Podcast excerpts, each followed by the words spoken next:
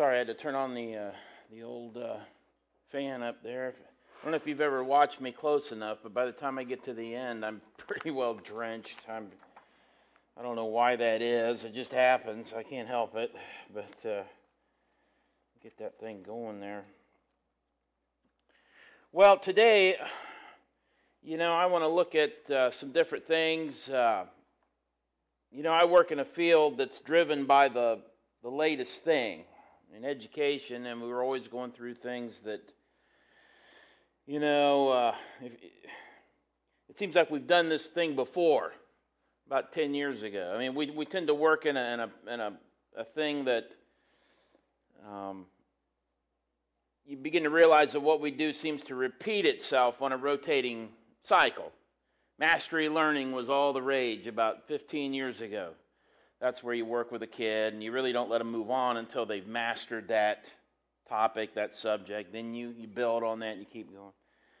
Well, then we got away from that, and then we got into all different kinds of assessments, and the state testing really took off there for a while, and, you know, we got to get them past these tests, and we're going to test, and more tests.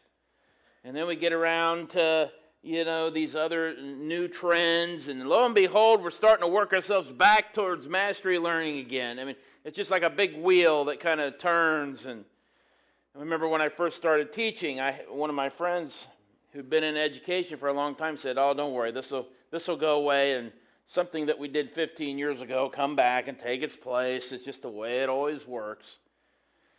And you know, we see some of the same trends, I think, within the American evangelical church, okay, within the Christian community, within this country. Of course, remember, the American church is not the only version of Christianity in the world. I mean, God's church is worldwide, and there are millions and millions of Christians who are not like Americans, who worship God and have church and do things a lot differently than we do. You know, in our society, within the last 20, 30 years, since I've been a Christian, I mean, small groups were all the rage there for a while. That's how we're going to save the church. We're going to save people. We just got to get people plugged into small groups. And that was a real emphasis on that for a long time. And small groups are important. We have a couple of small groups that meet here. Okay? I'm not knocking them. But the emphasis kind of got away from that and moved on into a different direction.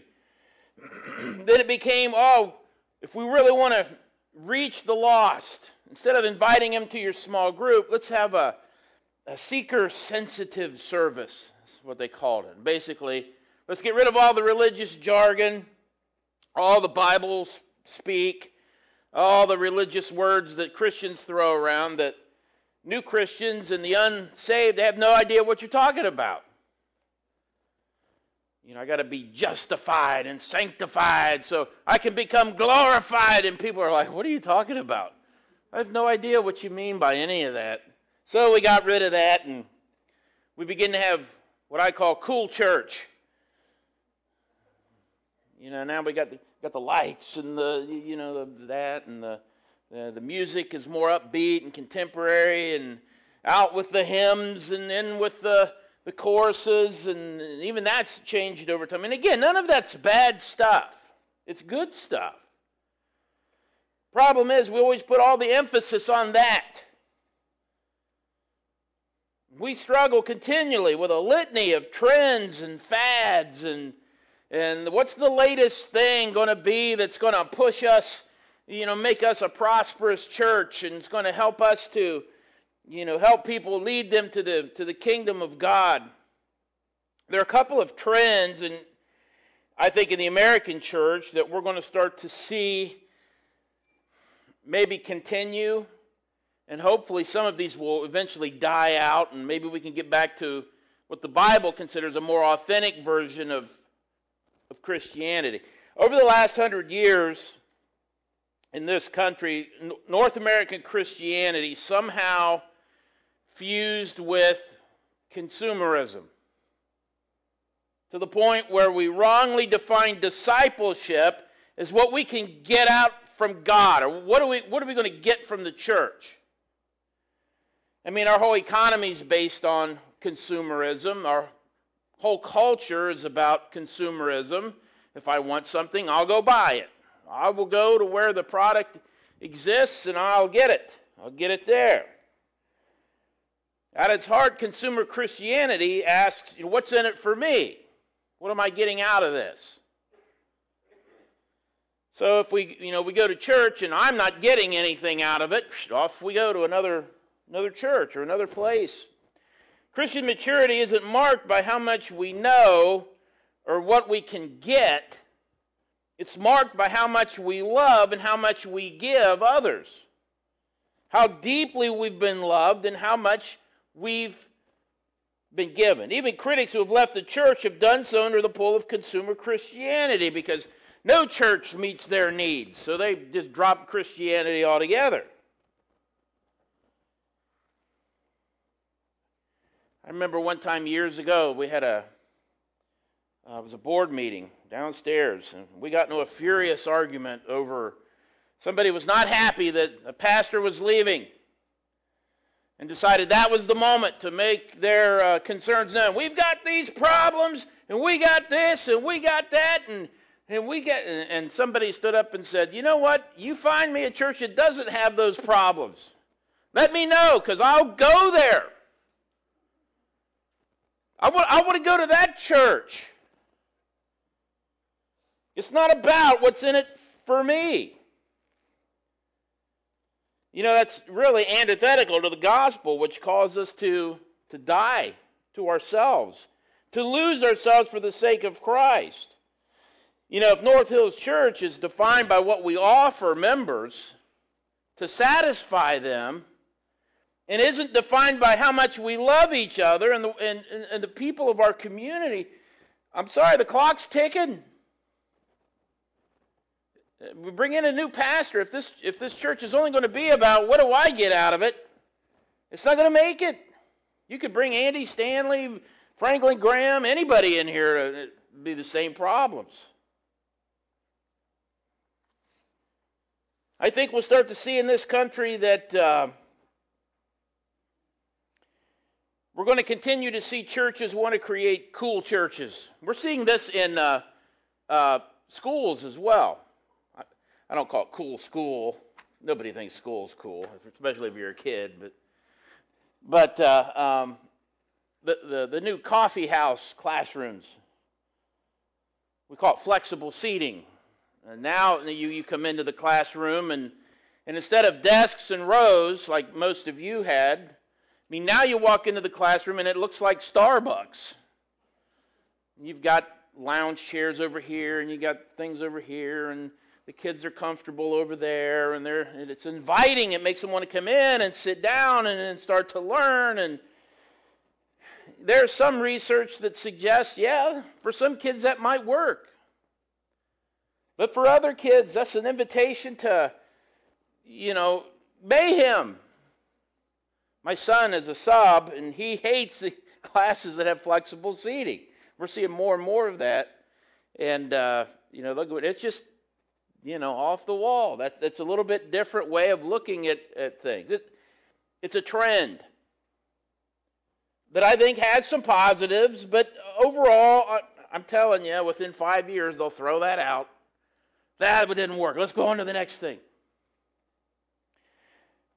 Years ago, Tip City built LT Ball's, the name of the middle school. Some of you have ever been over to Tip.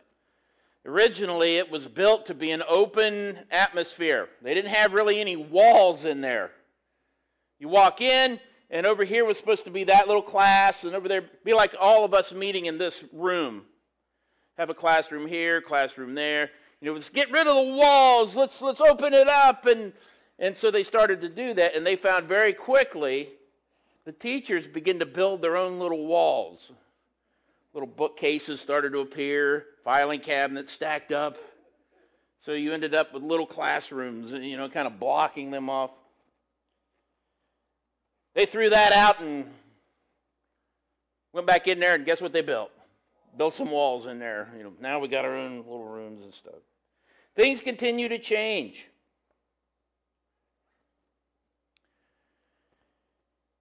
It's becoming clear that great preaching, a great band, and even lights and all that's less of a guarantee of growth. The reason cool church was effective for a few decades is because most churches were, frankly, pretty bad. You're going to accuse me of you're judgmental, don't you judge? But I can remember sitting in a church once, singing a hymn. I didn't even understand what we were singing. What's bringing in the sheaves? Bringing in? I still don't know what a sheaf is. Was it like corn or something or wheat? Well, there you go. See, I'm not a farmer. They sing the song, "Let Angels Prostrate Fall," and I'm thinking, that sounds like a medical condition. You know, I don't know what's going on there, but I mean, imagine for a minute that you're leading a church, that we're not leading a church. What if this was a great hamburger stand? We got the best burgers in Northridge, in Springfield. But what if the people want to eat pizza? It doesn't matter how awesome our hamburgers are if nobody wants to eat hamburgers. And with the rise of post-Christian America, fewer people want what the church is offering. No matter how great we think the offering is, they just don't want it. You know, cool church was a bridge to get us out of bad church, and I know some of you love bad church. I mean, that's just tradition. I get that. But somewhere along the line, we lost track of the gospel. We lost track about what it means to follow Christ. And it became more about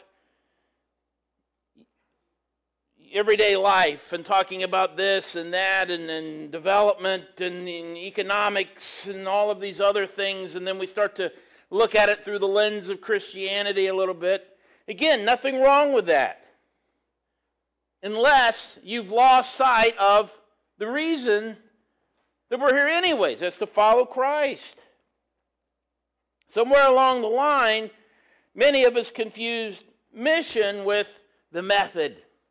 What we do, the way that we have church. Now don't get me wrong, great preaching, a great worship band. We are so blessed with our band, there's no doubt. Having a cool facility, an inviting environment, none of that is bad. It beats having terrible preaching, pathetic music, a dingy facility. I mean, it beats that. But unchurched people are increasingly interested in the mission more than the method. They want to come and meet Jesus. They don't want to come and see our religion. And in the church of God, a lot of people don't care about the kingdom. They don't care about Trinitarian, not Trinitarian. They don't care about that stuff. What they want is to meet Jesus. People have enough cool in their lives. Their whole lives are permeated in it. A little 8-year-old kid pulls out his phone and can whip up more coolness on there than I could ever possibly come up with. What they don't have is enough Jesus. So I think the cool churches that make it in the future are going to continue to morph into deeper authenticity, deeper community, deeper love for one another.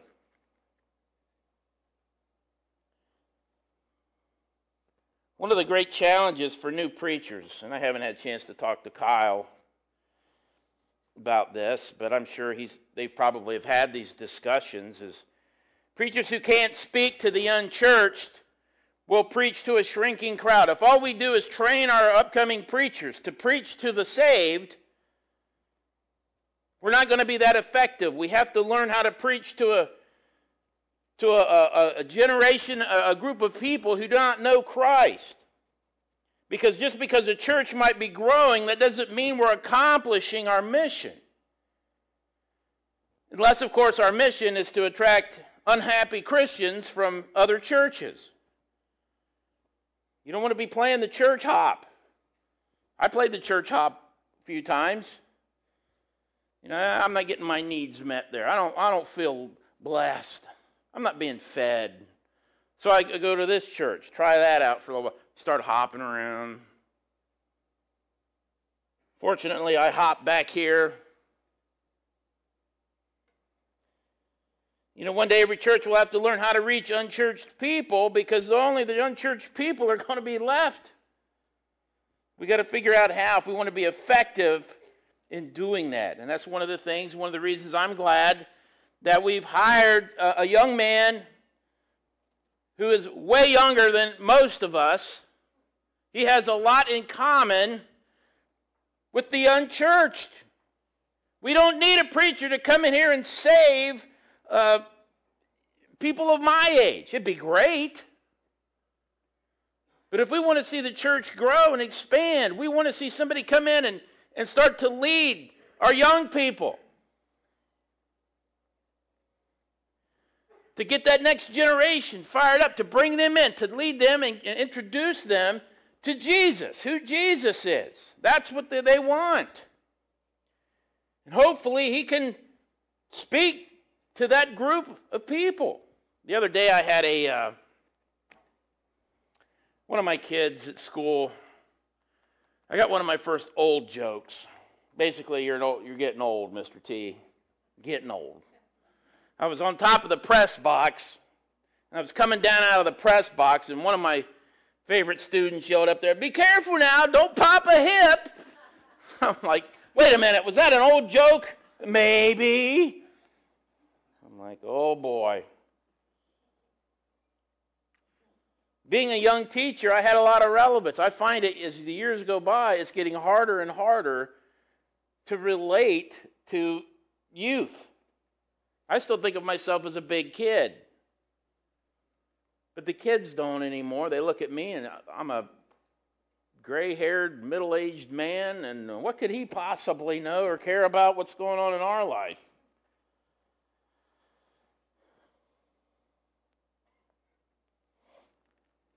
I think preaching is a big part of, you know, trying to of course, to reach out to the lost.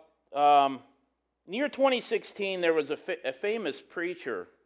If any of you are into, like, radio or any of that, there's a preacher by the name of Andy Stanley, who, if you remember, Seth loved Andy Stanley. In fact, almost all of his sermons were Andy Stanley messages that he modified and used for the church. And I'm not an Andy Stanley fan, okay? But I admire his desire to spread the gospel. But I always found his messages, for me, they were boring and kind of stupid, kind of cheesy. But I'm someone who's been a Christian for a long, long time. And what Andy Stanley taught people to do was you have to speak to non-Christians. His whole service, his whole message was to the unchurched. Many people who go to that church of his, they regularly, many of them self-identify, they don't have any pattern of regular church attendance. About 60% of new guests in his church and now in his network of churches, they're unsaved, unchurched people.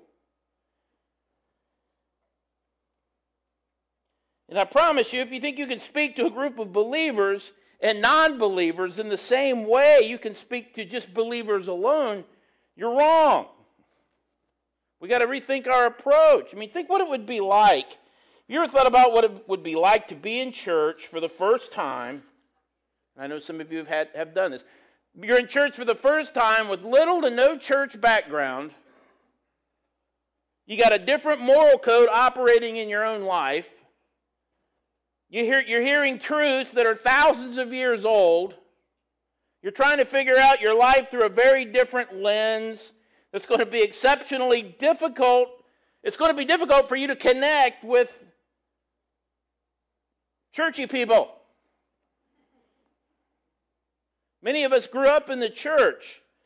We have to be helpful and sensitive to those who never grew up in the church. That's why when I'm like, okay, open up your Bibles to there, I'm always trying to say, okay, well, this is...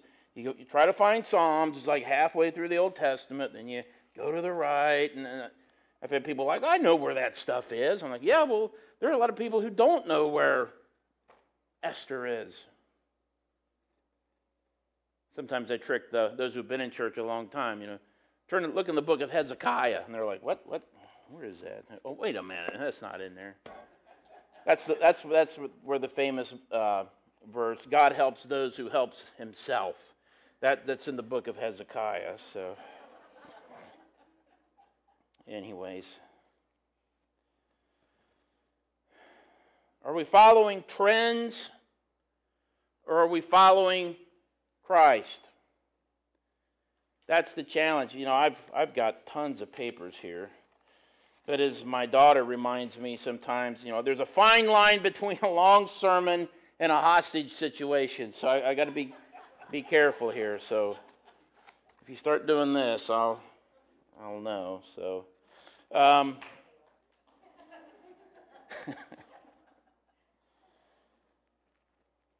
for decades, church leaders have used Sunday attendance as the measure of effectiveness in ministry. How many people are coming to church? You get a lot of people coming to church, we assume that, well, we're pretty effective, we're doing a good job. The challenge these days is that even committed Christians are attending church less often. When I came in, I sat down. I mean, there are a lot of empty seats. Committed Christians are attending church less often, which means you can be reaching more people overall, but your attendance may be flat or growing more slowly than you hope, simply because the people who come once a week, now they only come a few times a month. In our population, our attendance definitely reflects that. You know, step away from, some people, they point out, well, you start missing church, you know, step away from the church is to step away from Christ. I don't want to lay that guilt on anybody. I spent many, many years out of the church, kind of one foot in, one foot out.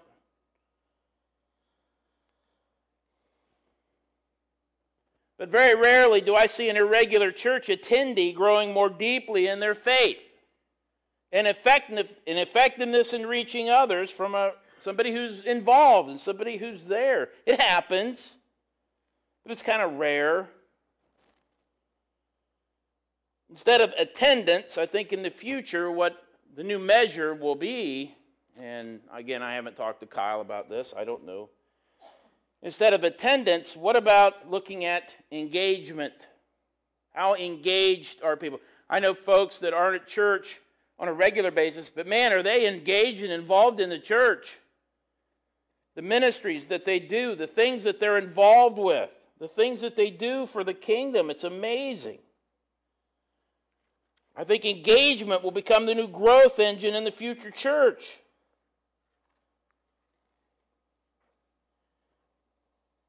I think if we want our church to grow, we have to stop trying to attract people and start trying to engage people. That requires discipleship. That's an investment in people. Talk about trends. For a while here, the trend was, here's how we get people involved. Let's take these new Christians, these new attendees, let's plug them into a ministry. Get them going. That'll get them. Well, we plug people in, and you get a lot of people who, they're still struggling with their faith and what it means to be a Christian, and now we throw responsibilities on them. Oh, yeah, now you got to go and minister in the name of Jesus to these people. I don't even know what that means. I think if we want our church to grow, the emphasis needs to be on engaging people.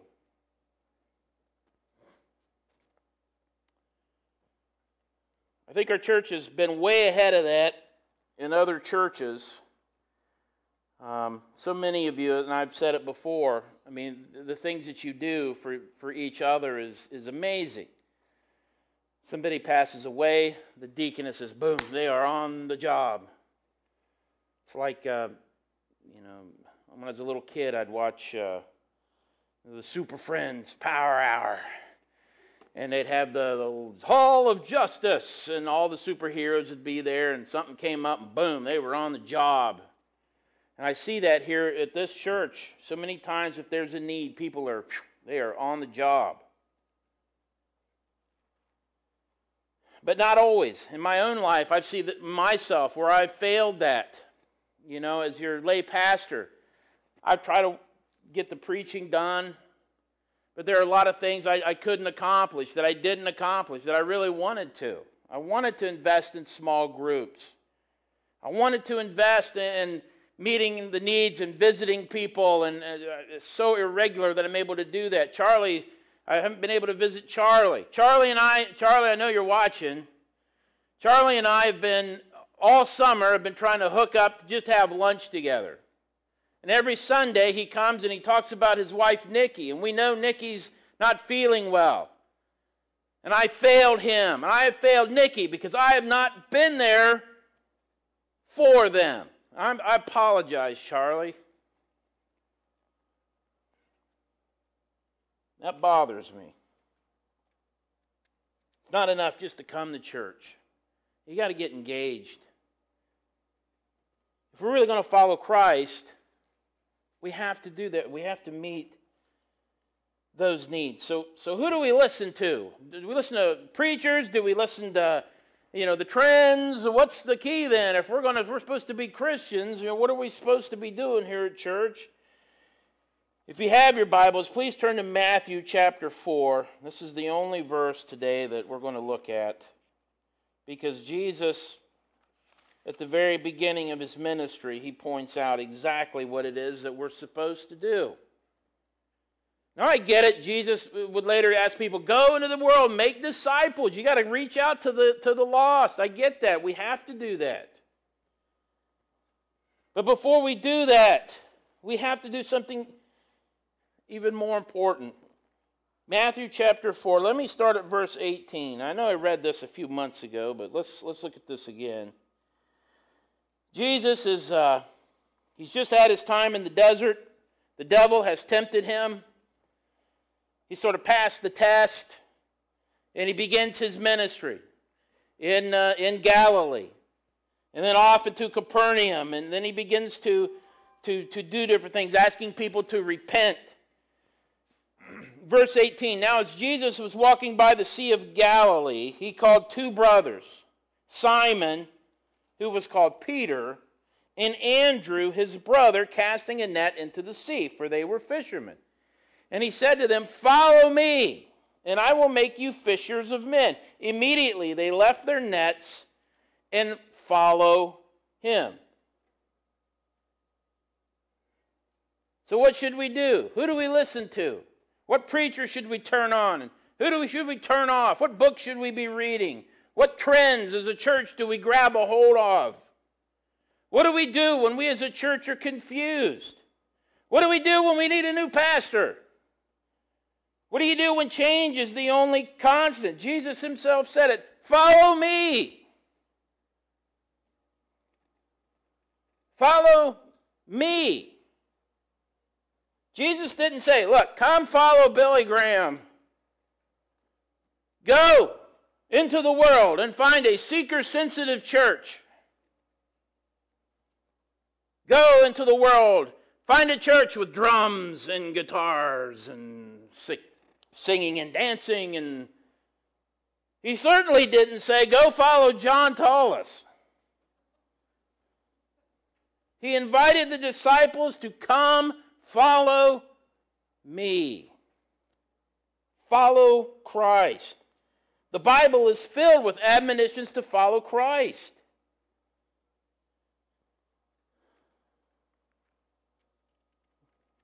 First Corinthians chapter 11, be imitators of me as I am of Christ. Matthew 16, Jesus told the disciples, if anyone would come after me, let him deny himself, take up his cross, and follow me.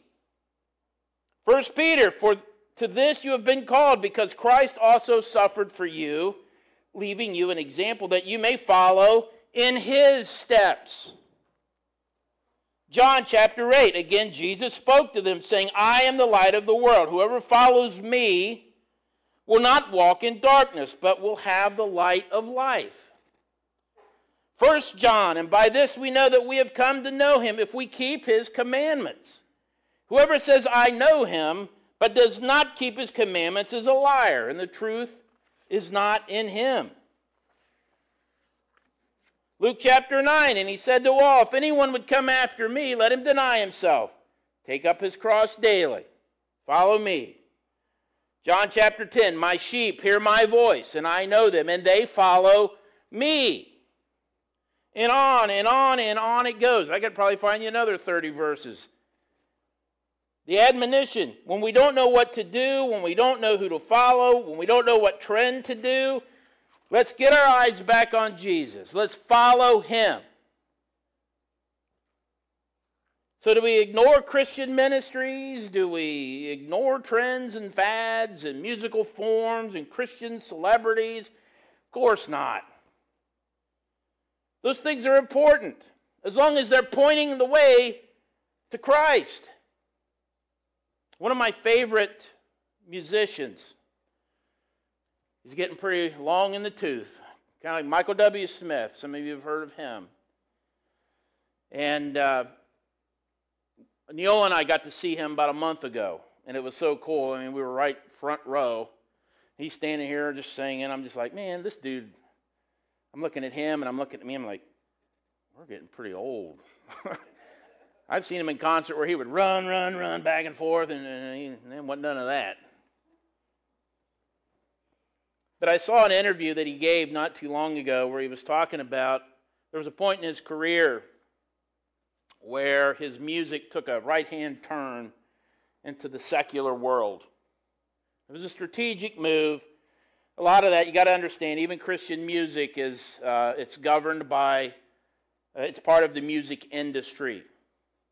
Even Christian labels are owned by Sony, the big music houses, the same ones that do secular music. Christian music to them is just another avenue to make money. And so they have to market it and keep it going to what the people want, and on it goes. Anyway, so he kind of took a right turn into that. And he began to get a lot of the cheering, and a lot of that went to his head.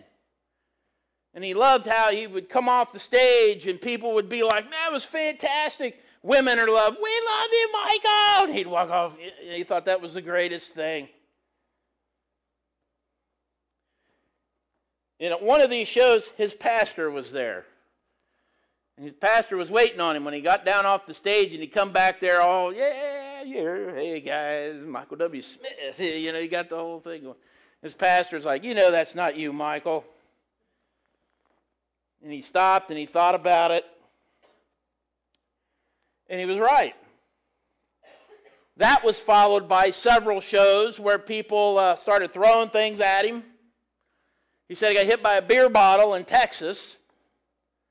And he realized, what am I doing? This gift I have was given to me by God to point people to Christ, not to Michael W. Smith, not to rock and roll. And from that moment on, if you know anything about Michael W. Smith, and I don't know if many of you do, about every album he's ever done since then has been a worship album.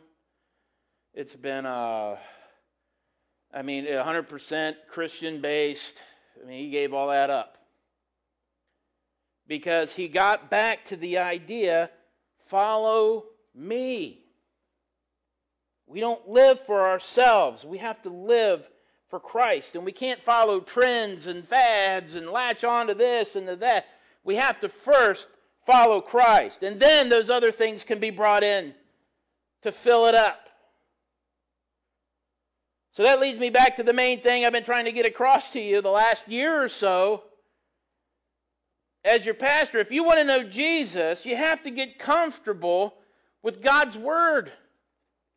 Not the latest chorus song, not the latest radio program, not the latest this and that. Get into the Bible. Jesus said, come follow me. I have a bookshelf at home filled with Christian books, magazines, music. None of that convinced me, though, that my life would be better off if I decided to follow Christ. It's not been easy. It's filled with daily failures, but I have my eye on the end game. I know that I'm forgiven of my sins because I trust in the power of the death and sacrifice of Jesus on the cross. And that's it. Any fads, trends, or messages that tell you that salvation can be found anywhere else than through the gospel as presented in the Bible is false. It's futile to follow it. How much time and effort has been wasted in the church as we allow our culture to shape and mold our church? It's not our culture that's going to lead anybody to Christ. Cool churches, cool preachers aren't going to lead people to Christ. Cool Christian music, light shows, PowerPoint, seeker-sensitive this and that, none of that's going to lead people to Christ. They might attract people to the church, to our methods, but are they attracting them to the thing that they need most, which is Christ? Now, those methods are useful to the kingdom of God. They create the right atmosphere to where people may stop and listen to the gospel. But in and of themselves, they save nothing. And so my challenge to you, as you look around again, the next few months are going to go by quick, and we're going to be faced with change once again. Kyle and Jamie will be here. We've been praying for them for a year and a half. They're about to make a big step here. In a week or so, they're going to get married. Think of that. How would you like to get married, start a new job, move across the country to a group of people who are Christians? Christians can be some of the hardest people to work with. I told you one of my first jobs was at Logos Bookstore. It was an old Christian bookstore. I thought it was the greatest. This is going to be the greatest job in the world. It was the worst job I ever had. You had a Catholic who was always trying to make me feel guilty about something. You had a Presbyterian.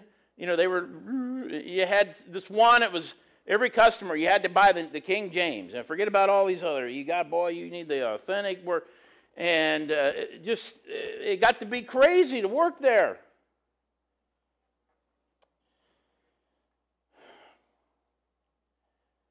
As we move forward, gang, I pray that we'll latch on to Christ.